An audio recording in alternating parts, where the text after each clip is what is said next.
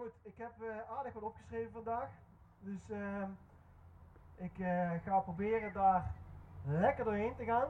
En misschien eh, gaan we niet alles behandelen of oppakken. maar ik was deze week aan het stoeien met, ja heer, wat, wanneer spreekt u nou? Wat, over, over zijn woord, over de Bijbel.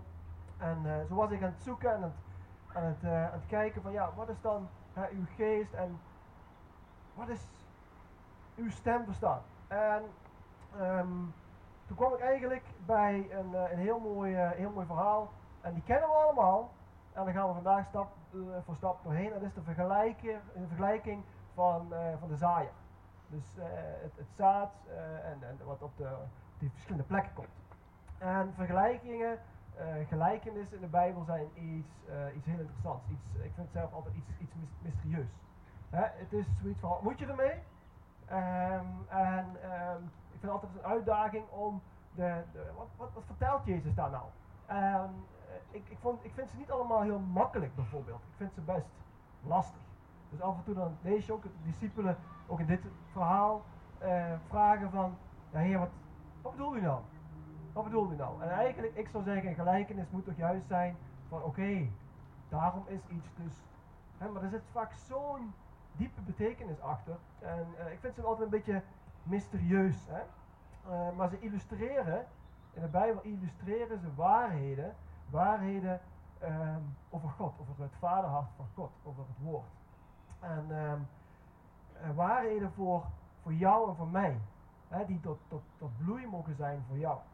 Voor diegenen die willen gehoorzamen.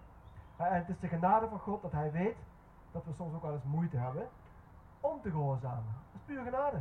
En um, ja, daar uh, wil ik vandaag bij stilstaan. Dus we gaan naar uh, de versie, want je hebt een, verschillende versies, hè, Matthäus staat die. Uh, maar ik wil hem vandaag lezen vanuit Marcus. Marcus 4 vers 13. En Marcus 4 vers 13, als je iets hebt, een pen, papier, een telefoon, om notities te maken, dan zou ik je aanraden om dat te doen. Marcus 4 vers 13, hij zei tegen hen, begrijpen jullie deze gelijkenis niet? Hoe zullen jullie alle andere gelijkenissen dan begrijpen? De zaaier zaait het woord. Punt. Hier wil ik even bij stilstaan. Kennelijk is dit de gelijkenis van alle gelijkenissen. Als je deze gelijkenis niet begrijpt, het zijn niet mijn woorden, maar hij zegt het zelf. Hoe zullen jullie alle andere gelijkenissen dan begrijpen? Toch? Dat staat er, hè? Dus kennelijk is dit, uh, ik noem maar even de sleutel van heel veel gelijkenissen die hij begrijpt. Dus iets is er aan dit verhaal. En zelf komen er allemaal plaatjes bij mij op van de zonderschool. Dankjewel zonderschooljuffrouwen en meesters. Uh, van dit verhaal. Want dat heb je in den treur heb je dit verhaal gehoord. Um, maar vandaag gaan we er wat dieper op in. Uh, op dit verhaal. Niet vanuit een zonderschoolplaatje, maar dit plaatje. Hè? Um, hij zei tegen hen, begrijpen jullie deze gelijkenis niet? Hoe zullen jullie andere, alle andere gelijkenissen dan begrijpen? Vers 15. Sommigen zijn als het zaad dat op de weg valt. Het wordt wel gezaaid, maar wanneer ze het gehoord hebben, komt meteen Satan om het woord weg te graaien dat in hen gezaaid is. Punt. Dus als zij praat over het zaad dat op de weg valt, dan moeten we ons wel even verplaatsen in de tijd van de Bijbel sorry juffrouwen van de zonderschool, maar het plaatje wat ik gekregen heb op de zonderschool klopt niet. even terug, en misschien heb je datzelfde plaatje wel. Je hebt dat plaatje en dan zie je dat zaad op het mooie land liggen en op een bergrotsje en op een mooie, bijna geasfalteerde weg. Nou, zo was het eigenlijk niet in de Bijbel. En ik, toen wij in Afrika waren, uh, heb ik heel vaak gevoeld alsof ik terug in de Bijbel was. En een ezel die langskwam, iemand die zat op een ezel. Nou, ik heb soms echt of gelachen of tranen in mijn ogen gehad, dat je dingen ziet dat je denkt, oh man, volgens mij als ik me dadelijk omdraai, komt Jezus eraan, of weet ik veel, fariseeërs of weet ik veel. Uh, heel bizar. En het is eh, echt dat ik uh, momenten heb, maar ook dingen ben gaan begrijpen. Dus ook zoals dit. Dat is wel leuk, want als je je verplaatst in dit verhaal, ehm, dan is dat zaad wat op de weg kwam, niet op zo'n op zo'n weg, maar ik neem je even mee, ook in Afrika, daar uh, heeft iedereen had zijn eigen stukje land. En dat was niet veel, uh, misschien dit, dit, grasveld wat je hier ziet, nog minder. En daar met name werd heel veel mais uh, werd daar ingezaaid. Er was heel veel werk. Daar kan je ook een hele preek over houden, want iedereen moest op het land meewerken. Hè? Dus vanaf drie jaar oud tot 88 jaar oud. Iedereen zat daar, de baby's lagen aan de kant en iedereen moest helpen. Goed, andere preek. Goed, um, en um, dus dat, dat, die waren daar het zaaien. En in de tijd van de Bijbel, hoe men zaaide, is dat uh, tegenwoordig hè, komt een tractor en die ploegt het land om, of vreest, of noem het maar op. En dan wordt het ingezaaid met een mooie zaaimachine. Wat ze daar deden is, het zaad werd over het land uitgestrooid. En de ploeg, die gooide het land eigenlijk om. En het zaad kwam eronder te liggen. Volg je me nog? Ja? Goed. Um, dus het is een hele andere manier van bewerken. En als je dan, uh, vooral in die, in, in, wat ik dus ook zag in Afrika, is dat dan had je zo'n os en dan één zo'n ploegje als je geluk had. En dan gingen die over dat land. Maar je had daar ook kriskras paadjes over dat land. En dus wegen, dat zijn echt gewoon wegen. Want dat is een verbindingsweg van hier, van Schinnen naar Put. En dat is één weg waar dagelijks mensen, mensen, mensen, mensen overheen lopen. Dus die, die, grond die is knokenhard.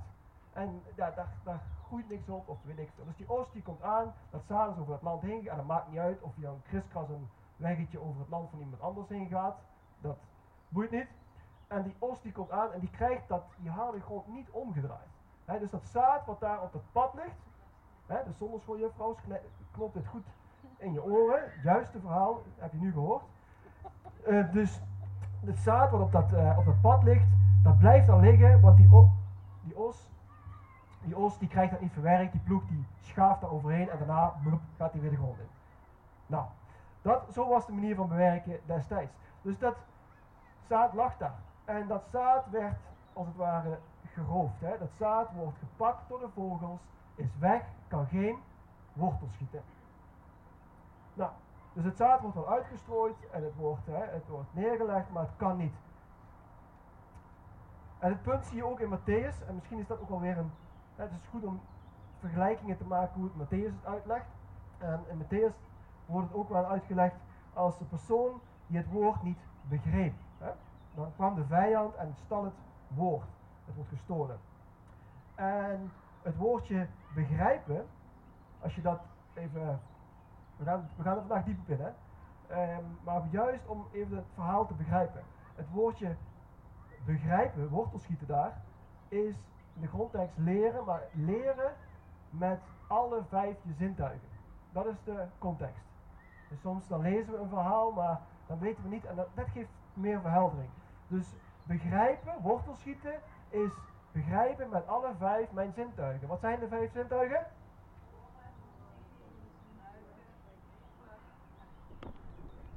Tien punten voor Magriet. Goed. Um, Oké, okay, Huub, ruilen met Magriet. dus het moet in actie komen. Uh, het is niet alleen horen, maar het is begrijpen, leren. Vanuit al je vijf zintuigen. Het moet omgezet worden in de praktijk. Nou, en als dat niet gebeurt, dan wordt het gestolen door de vijand. Bijvoorbeeld, maak het eens even wat praktischer, Maarten. Um, Bijvoorbeeld, je hoort het woord, je kan zorgen voor de armen en de weduwe. Dat kennen we allemaal. Dat woord, dat, uh, dat weten we. En dat zit er helemaal ingebakken. En je zorgt voor de armen. Maar als we dat woord alleen maar horen, hier op zondagochtend, of je leest het in de Bijbel, en that's it, en je doet er niks mee met je vijf zintuigen, wat gebeurt er dan? Dan wordt het leven, wat in dat woord zit, wordt hoofd.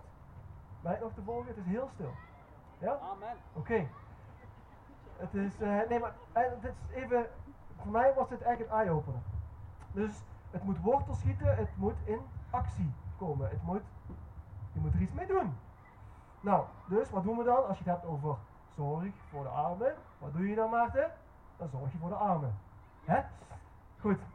Het moet in de praktijk actie ondernemen. En dan kan het gaan leven. Vers 16. Anderen zijn als het zaad dat op rotsgrond is gezaaid. Wanneer zij het woord hebben gehoord, nemen ze het meteen met vreugde in zich op. Maar in hen schiet het, schiet het geen wortel. Ze zijn te oppervlakkig. En als ze vanwege het woord worden beproefd of vervolgd, houden ze geen ogenblik stand. Oef. Beproeving.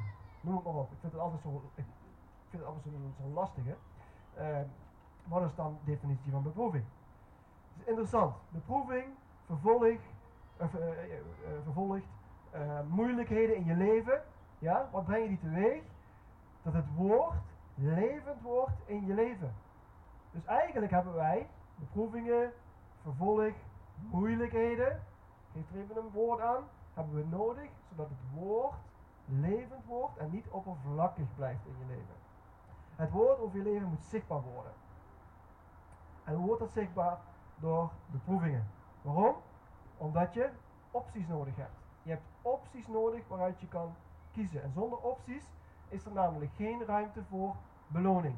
Matthäus 6 die zegt, God de Vader is een God van belonen. Hij wil jou belonen, want dat is het hart van de Vader. Een vaderhart is, ik wil jou belonen. Maar hoe kan je belonen, beloond worden, als je geen optie hebt? Hij kan jou een gave geven, maar hij wil je eigenlijk heel graag belonen. Dat is het hart van hem. En degenen die geloven, moeten geloven dat hij dus een beloner is. Als je het niet gelooft, moet je Matthäus 6 lezen. Want dat is zijn natuur. Dus het woord dat uh, over je leven gesproken wordt, in profetieën, de Bijbel die je, die je leest, uh, zal zichtbaar worden in jouw leven. En je ziet God werken, uh, je ziet God werken in jouw omgeving. Als je God ziet werken door jou heen, en dan kan je nog gechallenged worden, uitgedaagd worden, dat je denkt, nou ja, wat krijg ik nou mee te maken? Bijvoorbeeld, je, je stapt uit, je deelt uit in je omgeving, je ziet geweldig mooie dingen gebeuren, de getuigenissen die we net gehoord hebben, die ziet hele mooie dingen. Maar de volgende maand krijg je in één keer te horen dat jouw broer of je zus ziek is, ongeneeslijk ziek is en sterft bijvoorbeeld. En laten we heel even de realiteit ook van het leven ook gewoon onder ogen zien. Want hey, je kan heel veel mooie dingen zien, maar op een gegeven moment, als jij iets meemaakt, en het hoeft niet eens over sterven, maar iemand is in je omgeving ziek, of je gaat zelf door iets heen en je, je krijgt dat huis niet, of weet ik veel, gaat ergens doorheen, um, dat is wel realiteit. Maar laat ik die waarheid die daar gebeurt, wat ik zelf aan stoor en wat ik moeilijk vind, laat ik dat eigenlijk heersen boven de belofte die God heeft gesteld eigenlijk in wat hij in mijn leven wil doen. En als ik dat doe, als ik zeg oké, en ik ga er eigenlijk bij neerzitten en denk oké, ja, zie je, en ik erger me eraan, het gebeurt niet, ik heb er wel tien keer voor gebeden, uh, waar bent u dan heer? En ik verzwak eigenlijk in mijn geloof, van, en mijn, mijn kracht, ik geloof, ik denk van, hey, ik weet dat het kan, en ik ga eraan toegeven. Eigenlijk wat ik dan doe, is dat ik mijn autoriteit laat heersen boven zijn autoriteit, wat belofte is. Want ik geloof dat hij wel in staat is. Heb ik een antwoord waarom het niet gebeurt? Nee, heb ik echt niet. Vind ik het moeilijk persoonlijk? Ja, hartstikke. Laat ik af en toe een traan erom? Zeker weten. Maar wat doe ik? Ik ga wel door met de belofte die hij gegeven heeft in zijn woord. Want ik weet, zijn woord is waarheid. Maar zodra ik ga staan op die twijfel, ga staan van oké, ik zie het niet meer gebeuren, en mezelf ga afzwakken en het daaraan toegeven, dus niet meer in actie kom, dat is precies wat de duivel eigenlijk van mij wil, hè? Dat ik verzwak. Volgen jullie mij nog? Goed. Um, we gaan snel door. Vers 18. Weer anderen zijn als het zaad dat tussen de distels is gezaaid. Ze hebben het woord wel gehoord, maar de zorgen, hier heb ik bij mijn Bijbel iets bijgezet. Zorgen, wat is zorg hier in de context? Het is de divisie in je denken. Dus de tweestrijd in jouw gedachten. Die, die strijd. Maar de zorgen om het dagelijkse bestaan en de verleidingen van rijkdom en hun verlangens naar allerlei andere dingen komen ertussen en verstikken het woord, zodat het zonder vrucht zal blijven. Ja, ook hier, heel leuk, zelf. Dus distels. Ook dit is weer zo'n voorbeeld, uh, wat ik zelf gewoon leuk vind uh, aan de ervaring die, uh, die in, Afrika gezien heb, is dat dat ook zichtbaar werd. Als een land met mais niet goed onderhouden werd, door welke omstandigheid dan ook, dat was wel hun broodwinning. Want daar was de zaza. Hè? De zaza, het, het, het, meel van de mais werd daar gemaakt voor het hele jaar. Dus dat was echt mega belangrijk. Maar als dat niet onderhouden werd en eh, de distels kwamen op, het onkruid kwam op, dan was die oogst, die, die mais die groeide wel, maar of het, werd, het ging kapot, of er kwam weinig vrucht, of er kwam geen vrucht, of noem het maar op. Zo mooi om dat ook gewoon zelf te, te, zien wat dit woord eigenlijk echt is. Hè? Want ehm, het wordt verstikt. Een hele mooie link. Als je je Bijbel bij de hand hebt, is er ook een hele mooie link met uh, Matthäus 6, vers 22. Ik hou wel van die linken om die te leggen.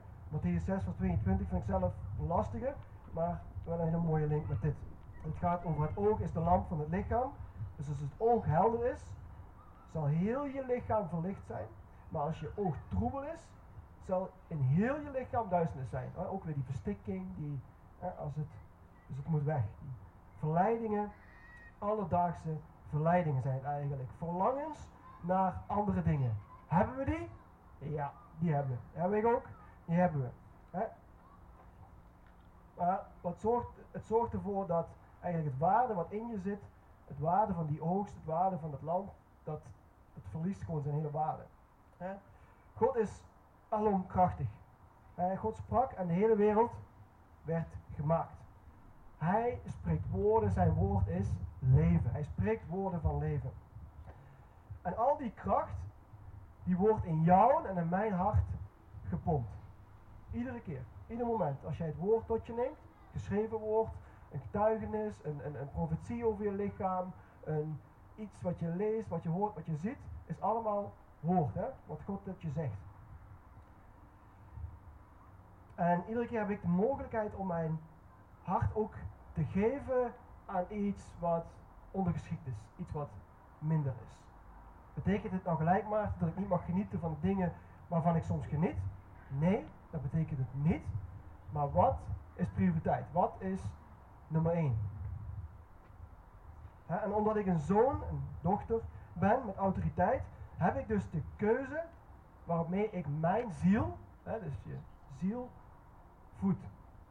heel veel mensen hebben eh, ervaren bepaalde ups en downs. En misschien in deze periode emotionele ups en downs. Omdat we dingen overwegen waar we eigenlijk helemaal niks aan te overwegen hebben. Zijn we bezig met dingen die, waar we denken iets mee moeten. Vul het voor jezelf maar in. Maar waar we ons heel veel in kunnen laten doorschieten en in kunnen verdoen. En dat is het onkruid, de distels. En het groeit. Want wat je aandacht geeft, dat groeit. Dus als ik heel veel bezig ben met dingen die misschien wel belangrijk zijn, maar waar ik te veel tijd en aandacht aan geef, dan groeit dat. En het gevolg is, is dat het zaad, wat ook daar zit, gewoon verstikt raakt. Het is constant een gevecht met mijn gedachten over dingen waar ik niet geroepen voor ben. En wanneer ik deze dingen voed, welke tegenover het woord van God staan, dan geef ik als het ware mijn autoriteit aan iets dat lager is dan het allerbelangrijkste en dat is het woord van God. Het gesproken woord van God. Goed, we gaan door. Vers 20. Maar er zijn ook mensen die zijn als het zaad dat op goede grond is gezaaid. Amen. Zij horen het woord en ervaren het en dragen vrucht. Sommigen dertigvoudig, anderen zestigvoudig en weer anderen honderdvoudig. Vers 23, ik ga even door. Wie oren heeft om te horen, moet goed luisteren. Nou, dit, dit geeft mij altijd een déjà vu, want ik ken hier iemand uh, die dat wel vaker zei. Wie oren heeft, die moet luisteren. Onze Wim die zei dat wel eens vaak. Nou, wie oren heeft, die luistert. Dus als ik dit zo hoor, dan ja, denk ik van, wow, dit is echt een, wie oren heeft, die luistert. Wat bedoelt God hier? in de gelijkenis zien wij vier voorbeelden. Ja? Vier groepen mensen die allemaal luisterden. Iedereen luisterde. Maar één groep luisterde. Eén groep luisterde echt. Luister je met je oor of luister je met je hart? Laat je het wortel schieten. Het zijn drie typen grond. Ja, ik vind het heerlijk. Als een groene achtergrond, uh, zo'n gelijkenis. je ziet drie typen grondcondities die, uh, die iets illustreren. Die mensen illustreren uh, die met hun oren, maar niet met hun hart luisteren. En wat is de conditie van die grond? Je eh, grond moet aan een bepaalde conditie voldoen, wil daar, ik zal het simpel houden, een bepaalde plant op groeien. Dus een rhododendron. Waar houdt hij van? Van? Zo, kijk. Nou, even zo. Een rhododendron houdt bijvoorbeeld van zure grond. Dus je gooit daar wat zure grond bij, wat boomschors.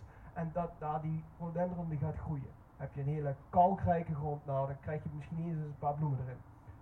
Dus de conditie van de grond is super belangrijk. Dus wat ik hier uithaal, is dat de conditie van, de, van dit verhaal, van de grond van mijn hart, moet zijn overgave en nederigheid. Nederigheid en overgave is de conditie van de grond om het woord van God effectief te laten zijn. Ja, zullen we die nog een keer zeggen? Dat je kan schrijven. Nederigheid en overgave van jou is de conditie van jou, van de grond, om het woord te horen en wortel te laten schieten. Vers 24.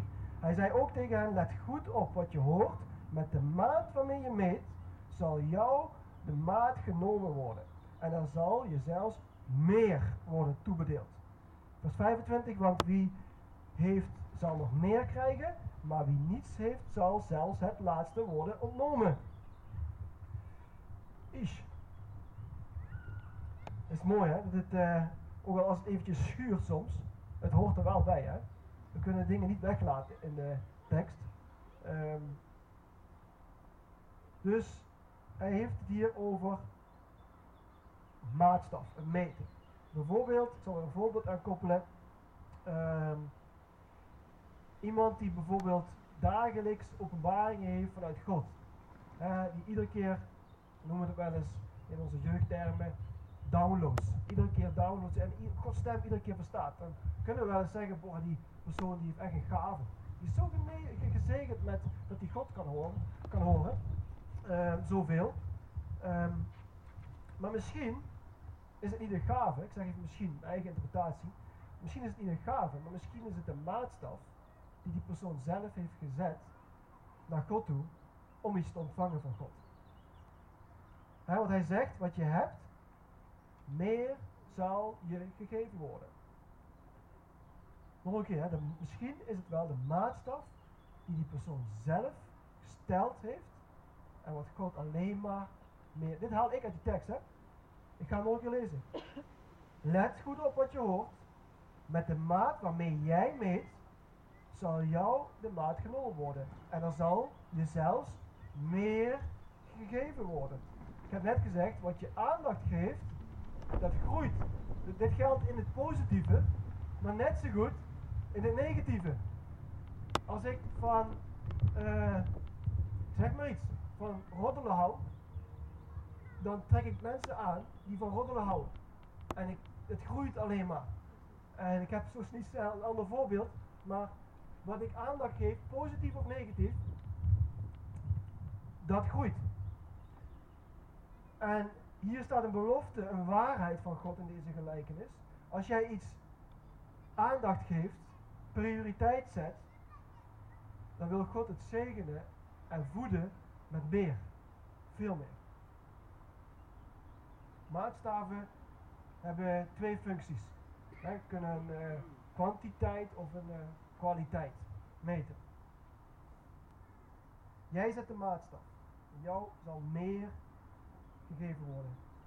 Ik denk dat ik hier uh, een uitdaging voor ons allemaal neerleg. Waar leg jij vandaag je maatstaf neer op dit moment? En dat is voor jou compleet anders misschien als voor mij. Hè? En dat hoeft niet allemaal hetzelfde te zijn. Dat kan vandaag anders zijn als volgende week. Maar waar wil jij jouw maatstaf neerleggen? Waar wil jij jezelf uitdagen?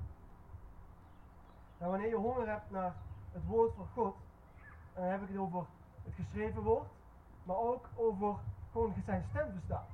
Als jij honger hebt om God te verstaan, ik heb net gevraagd wie heeft God wel eens verstaan, dan heb ik allemaal handen gezien. Er was niemand hier die God nooit gehoord heeft. En het kan op heel veel verschillende manieren zijn. Heel gek voorbeeld, ik was deze preek aan voorbereiden, ik had totaal een hele andere preek. En ik zat in de auto en ik had zo'n gevoel, ik moet het hier niet over hebben, ik moet het ergens anders over hebben. En ik had dit een beetje voorbereid en ik zet autoradio aan en ik had gewoon het nieuwsradio aan En het woord was, uh, het liedje was, het woord is en het woord is en betekent, het woord was Jezus en het woord is God. En ik, ik moest zo lachen. Ik oké, oké, oké. Is duidelijk, is duidelijk. En waar leg jij jouw maatstaf vandaag mee? Wanneer je honger hebt naar datgene wat God jou zeggen wil, dan zul je hem horen in de tekst van een liedje in de winkel. Je loopt, ik zal geen naam noemen van een winkel, maar je loopt een winkel binnen en je hoort een liedje. En het hoeft niet een christelijk liedje te zijn. Maar je kan denken, oh, hé, hey, die had ik nodig.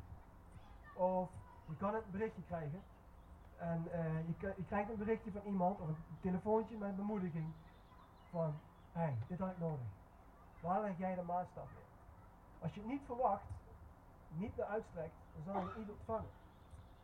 Want ook dat is waarheid. Vers 25. Maar wie niets heeft, zal het laatste worden ontnomen. Het pijn, het schuurt, maar het is wel waarheid. En als je dat heel erg pijn doet nu, en als je denkt, ja, doei, dan, God verander je niet. Het enige wat je kan veranderen, is jezelf.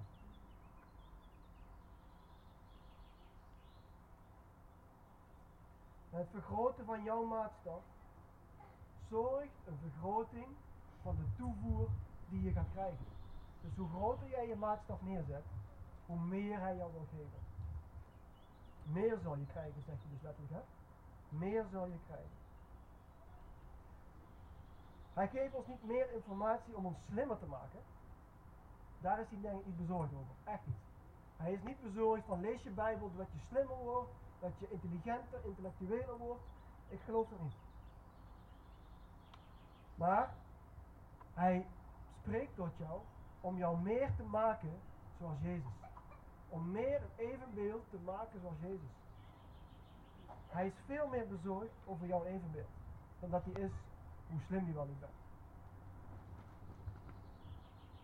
Als hij spreekt is het altijd om jou toe te rusten, te veranderen, om jou sterker te maken. Altijd voor meer waarde dan wie je nu bent, in plaats van wie je morgen bent, betaal ik.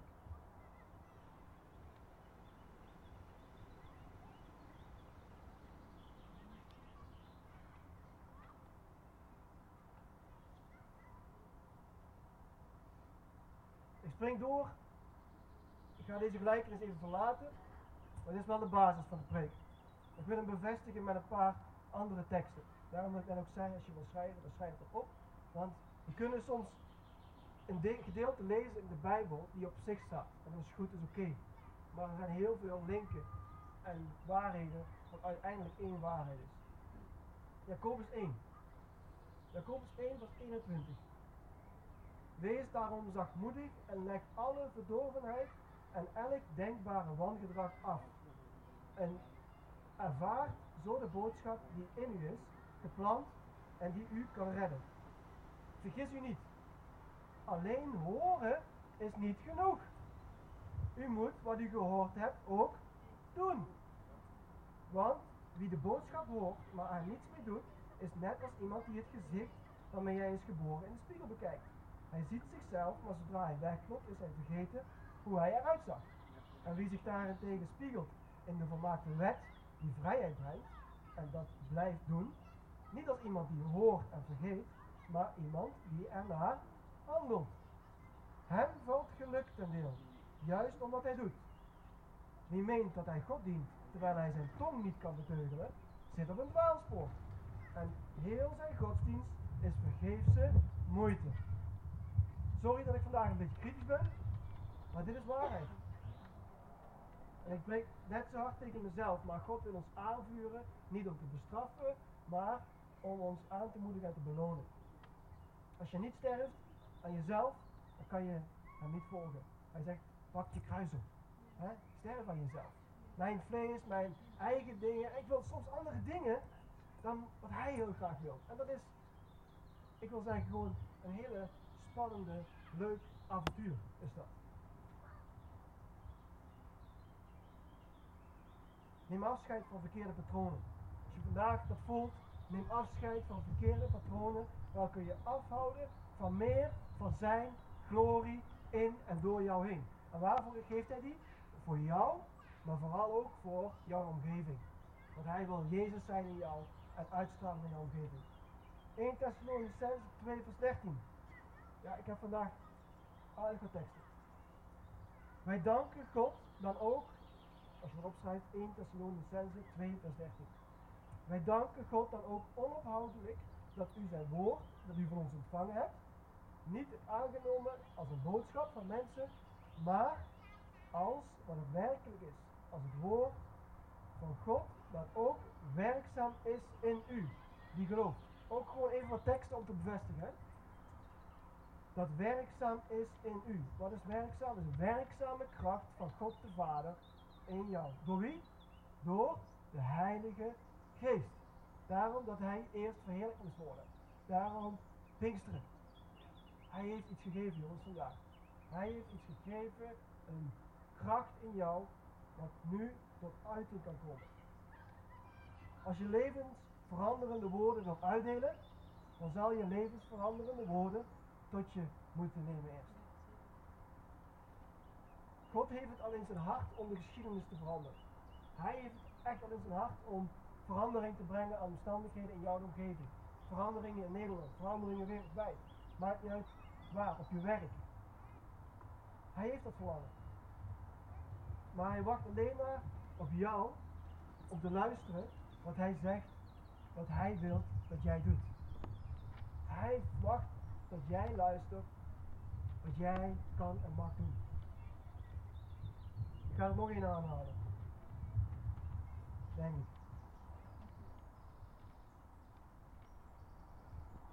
Ja, ook zo mooi. Hebreeën 4. Ik hou van de Bijbel. Als je niet zo'n Bijbellezer bent, en dat ben ik ook niet geweest, en soms dan laat ik hem ook te lang liggen, en er is geen veroordeling, God bestraft je niet, God beloont je. God is een God die beloont. Maar ik geloof wel dat als jij meer verlangen hebt om de Bijbel te lezen, en daarmee met, dat, met die verlangen alleen al naar God gaat, God geeft mij opnieuw een verlangen, een verliefdheid om uw woord te, te lezen. Als je het woord gaat lezen, lezen, niet om te analyseren en te bestuderen, want dan ga je er niet komen, dan ligt het daar een tijdje weer in een hoekje, want dan is het de moeten, ik moet het doen, ik moet het dagelijks doen om te leren, om kennis, ook al doe je het, dan ben je het volgende week of morgen vergeten. Als je dit woord niet tot je neemt en het niet met je vijf zintuigen iets mee gaat doen, ik durf ervan uit te gaan, dan ben je volgende week dit woord vergeten. Zou ik jammer vinden, maar bovenal is het jammer voor jezelf. Als jij een verse verliefdheid voor het woord wilt, dan geloof ik dat God je dat wilt geven. En dat mag je hem simpelweg vragen. En als jij, ik heb momenten in mijn leven gehad dat ik het woord opende en toen ik dacht, oh, en ik kan niet meer stoppen en ik streepte, en ik kan wel blijven strepen, daar is een hele bijbel gestreept. Dan is het de geest die op een gegeven moment in jou gaat openbaren en het woord gaat spreken tot je. En ik geloof dat hij dat vandaag opnieuw wil doen in jouw hart. Dat je het woord niet gaat pakken en zeggen ik moet het doen, want het wordt van me verwacht, of alleen dan. Nee, dit is om ter opbouw van mezelf. Het is niet voor, voor iets om mijn brein, of nee, het is voor jezelf. Goed. Hebreeën 4. Want ook ons, vers 2. Want ook ons is het evangelie verkondigd evenals hun. Maar het woord der prediking was niet van nut. Ik heb erbij gezet zelf. Het brengt niks voort. Omdat het niet met geloof gepaard ging bij hen. Die het horen. Uh, dit een beetje goed om te weten. Hier wordt ook in uh, beeldspraak gesproken. Hier worden twee voorbeelden aangehaald. Tussen de Nieuw-Testamentische kerk. Uh, die in een bepaalde rust kwam. In een bepaalde aanwezigheid van God. Die, dat die, rust eigenlijk ingingen. Daar haalt hij een voorbeeld aan met het volk van Israël wat Jeruzalem binnenging. En Jeruzalem wordt ook beschreven met rust en terug in die rust. Goed. Iedere keer als je het woord tot je neemt, dan wil hij dat het nut heeft.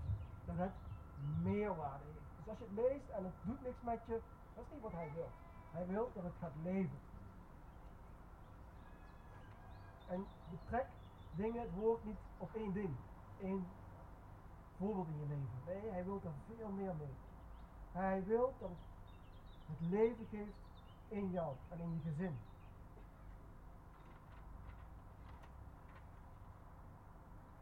Want als je die tekst doorleest, in Hebreeën, en je gaat naar vers 3, dan staan daar twee hele mooie vergelijkingen. Ik moest echt zes keer lezen om het zelf te begrijpen. Er staat, omdat we echter geloven, gaan wij binnen in de rust waarvan eerder sprake was. In mijn toren heb ik gezworen. Nooit zullen zij binnengaan in mijn rust. En dat terwijl zijn werk toch al met de grondvesting van de wereld voltooid werd. Vers 5. Terwijl hier wordt gezegd, nooit zullen ze binnengaan in mijn rust. He, dus Nieuw-testamentisch, Israël, he, die nooit het, het beloofde land in zou gaan. Het staat dus vast dat er wel mensen in kunnen binnengaan. En dat, dat zij, aan wie vroeger het goede nieuws verkondigd is, en vanwege hun ongehoorzaamheid niet zijn binnengegaan. Volgen jullie me nog een beetje? Ja. Uh, dus wat is het nou? kunnen we er nou nooit binnen gaan? Of wel? Nou, ik heb opgeschreven, omdat we geloven, zullen we de rust binnengaan. He, dankzij het offer wat hij voor jou deed. He, we kunnen dus nu die gehoorzaam, uh, die, die uh, dat, dat offer, de, dat die rust ingaan. En waarom? We kunnen nu gehoorzamen om te geloven en te groeien in groot geloof. We groeien in geloof.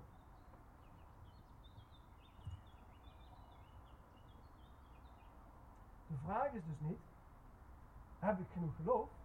Nee, de vraag is, wat zegt hij wat je mag doen? Wat zegt hij wat je mag doen?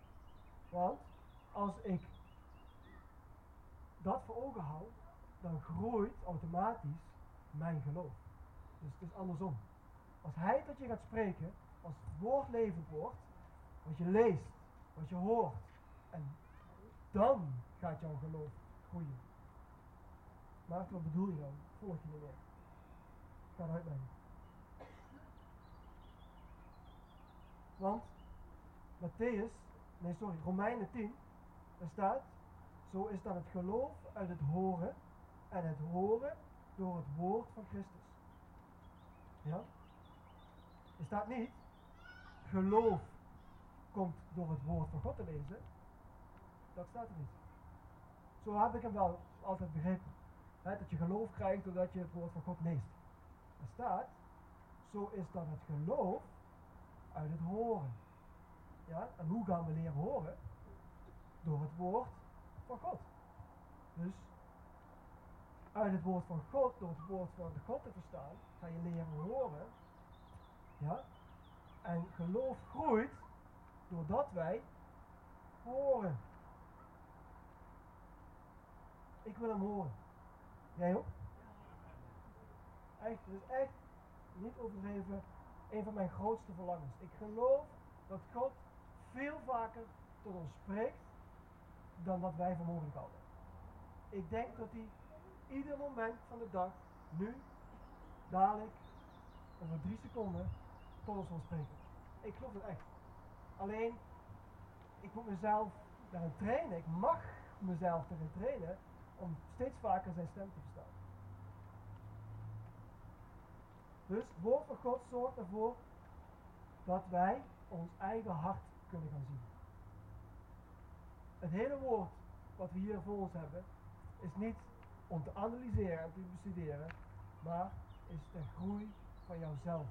Het is een spiegel naar jezelf. Het is niet om je te schamen, maar altijd om uit te nodigen tot verandering.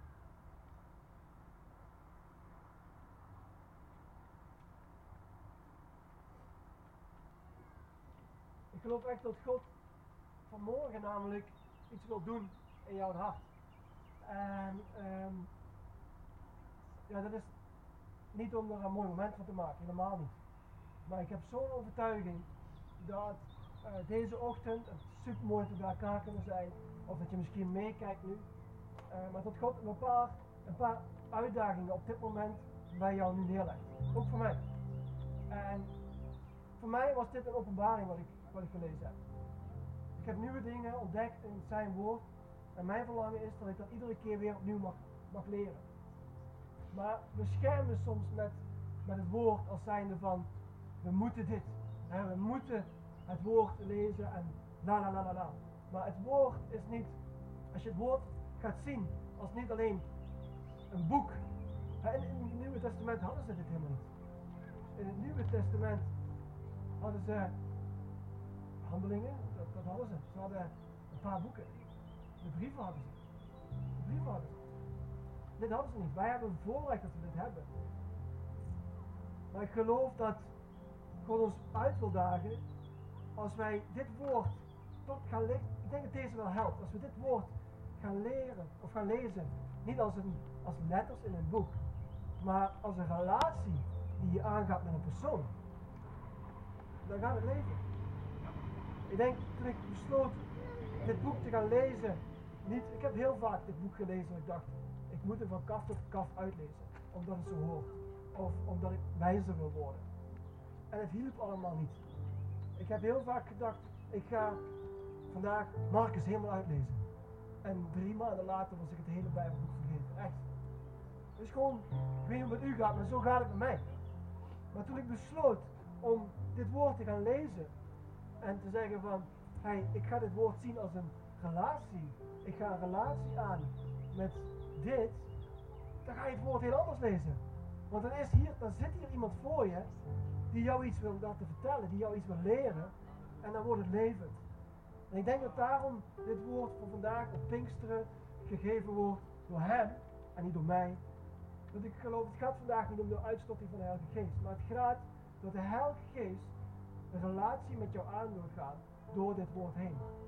En ik word soms wel eens naar me toe gegooid, ja Maarten, um, je hebt mensen die zijn meer van de Heilige Geest en je hebt mensen die zijn meer van het woord. En heel eerlijk, ik word daar verdrietig van. Echt. Want je maakt er heel veel mee kapot. Want je kan het één niet zonder het andere zien. En zo zit ik ook in elkaar. En wat je doet, je geeft een oordeel aan God of een mens van dat het goed is dat misschien iemand meer met de Bijbel bezig is en iemand meer charismatisch is. Maar ik wil die leugen echt verbreken. Die leugen wil ik verbreken over mijn eigen leven, maar ook als die waarheid is over jouw eigen leven. Want er is geen waarheid. Het klopt niet. Want het een kan niet zonder het ander. Hij moest naar de Vader gaan en verheerlijkt worden. Zodat het woord leven kon worden in jou en in mij. Het gaat niet anders. En soms zijn wij opgegroeid met leugens over ons leven die we zijn we zo gaan geloven dat we denken, oké, ik ben niet zo van het lezen, ik ben niet zo van het woord. Ik ben meer van de Heilige Geest. Klopt niet jongens, het is een leugen. Ik geloof dat echt dat het een leugen is. Ik weet het zeker. Als wij de Bijbel gaan lezen vanaf vandaag, waarin je een relatie aangaat met iemand, met hem, dan ga je die Bijbel heel anders lezen. Want ik geloof, als je die keuze vandaag gaat maken, dan spreekt God rechtstreeks tot jouw hart. Dan ga je dit lezen en dan kom je niet meer stop. Of je leest één stukje tekst en je leest het nog een keer en je leest het nog een keer.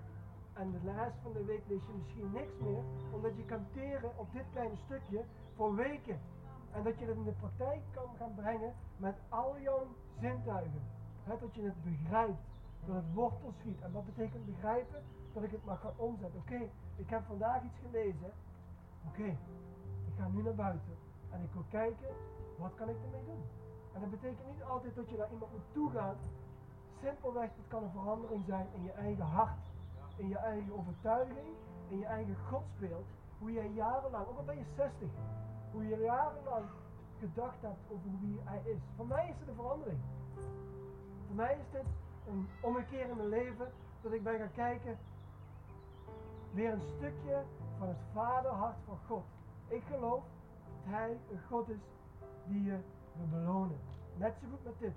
Dat hij nou vandaag jou iets wil geven en wil zeggen, hé kijk, surprise, verrassing. En waarom? Omdat hij wil dat er leven en rust, en je mag komen in die rust van hem. Zullen we staan? Ik dacht dat ik het koud zou krijgen, maar ik heb het hartstikke warm. Amen. En ik geloof echt dat God hier is. En dat God tot jou spreekt. Net zoals dat hij met mij spreekt.